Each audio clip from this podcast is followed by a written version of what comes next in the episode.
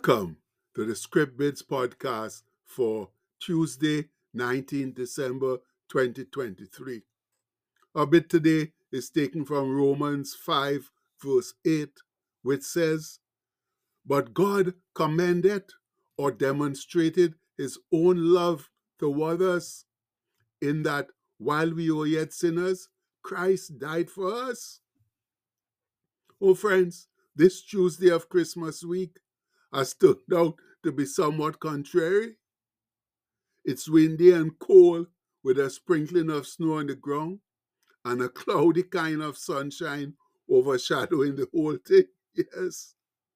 Apparently, we had a snow warning for last night, but thankfully, it did not hit our neighborhood. But who knows what today will bring weather-wise. So if you're going out, please be prepared for anything. And also, as we go about our Christmas preparations, let's remember to always have Christ in mind as being the true reason for the season. We have already had the greatest gifts ever. That's the birth of Christ and his redemption of our sins. Now we just have to trust and obey, for there's no better way to be happy in this crazy, evil, and ungodly world. Now, here's a little prayer to remind us of all that our wonderful and ever magnanimous God does for us. Please pray with me. The light of God surrounds me. The love of God enfolds me. The power of God protects me. The presence of God watches over me.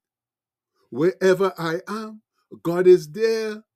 And all is well. Yes, all is well. Amen. And that ought to be a big, heartfelt, sincere amen, my people, because of the numerous ways in which Jehovah God surrounds and protects us.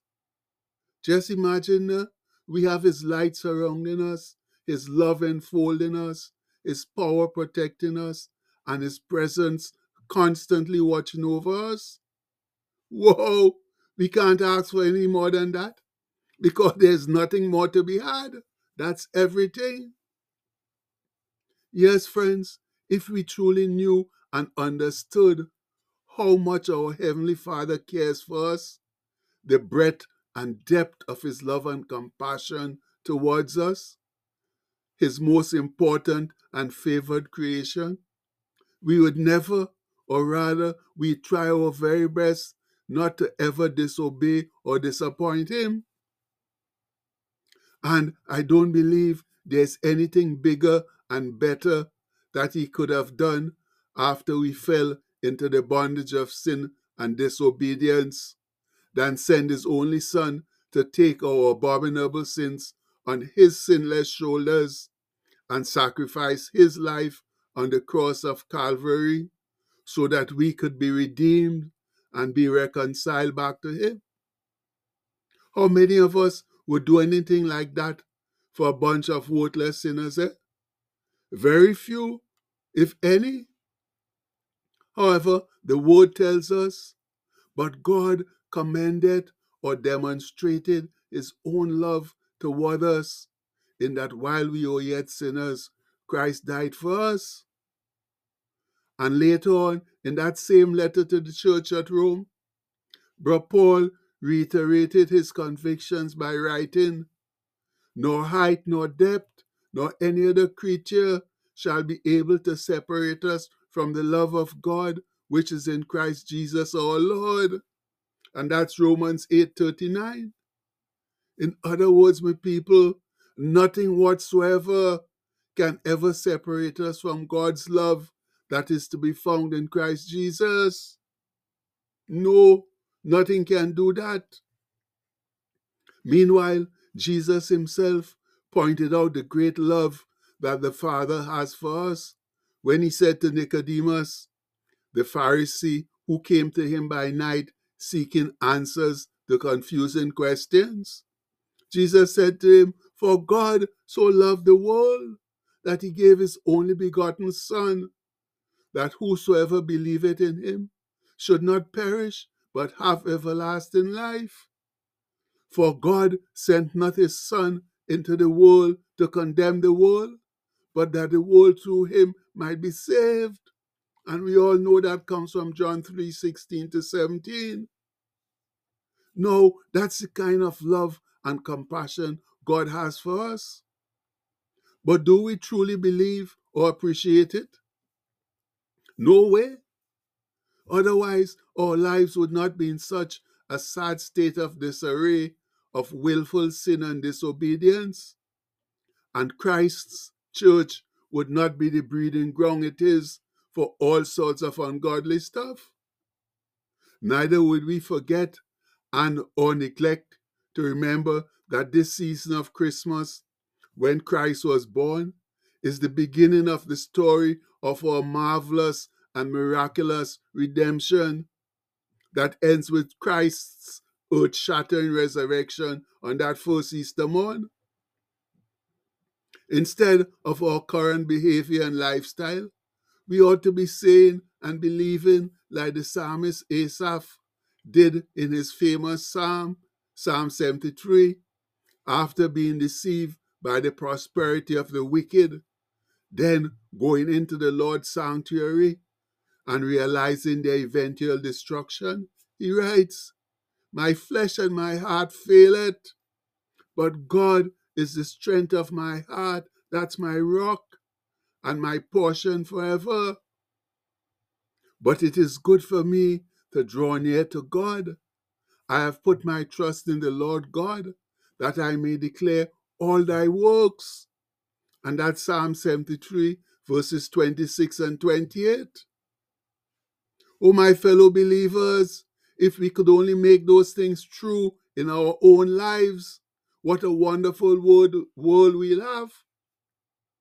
Drawing near to God, surrendering our all to him, and faithfully declaring, we leave a spell declaring wrong, faithfully declaring his mighty works are the things we so badly need right now, so that we can fight the good fight of faith that's staring us in our face as Satan ramps up his offensive against the people of God. And that's why James warns and encourages us to submit yourselves therefore to God. Resist the devil, and he will flee from you. Draw nigh or near to God, and he will draw nigh or near to you. Cleanse your hands, ye sinners, and purify your hearts, ye double-minded. Be afflicted, or lament, and mourn, and weep. Let your laughter be turned to mourning, and your joy to heaviness or gloom. Humble yourselves in the sight of the Lord, and he shall lift you up. And that's James 4:7-10. Yes, friends, that's where it all begins. By drawing nearer to God, humbling ourselves in his sight, and overall cleaning up our lives. Now, James ends that passage with a further warning and admonishment, but I've kept it separate because it's of ever so much importance in our current society. He concludes it thus, "Speak not evil one of another, brethren. He that speaketh evil of his brother, and judgeth his brother, speaketh evil of the law, and judgeth the law. But if thou judge the law, thou art not a doer of the law, but a judge. And there is one lawgiver, who is able to save and to destroy. Who art thou that judgest another?" And that's James 4:11-12. Army people, evil speaking, lying, slandering, gossiping, and the many other forms of verbal abuse are running rampant in our society because of the proliferation of social media and our technological revolution. And with the recent improvements of artificial intelligence, oh my Lord, it's just slated to become even worse. But the sad part of it all, though, is because of this technical revolution, we can spread bad and false news without risk of incurring the necessary consequences. Thus, too many of us talk and are judgmental about things we know absolutely nothing about, therefore breeding even more evil in our society. And yes, we will all have opinions on all sorts of topics, but please, let's try and restrict spreading them now, especially the ones we know nothing about.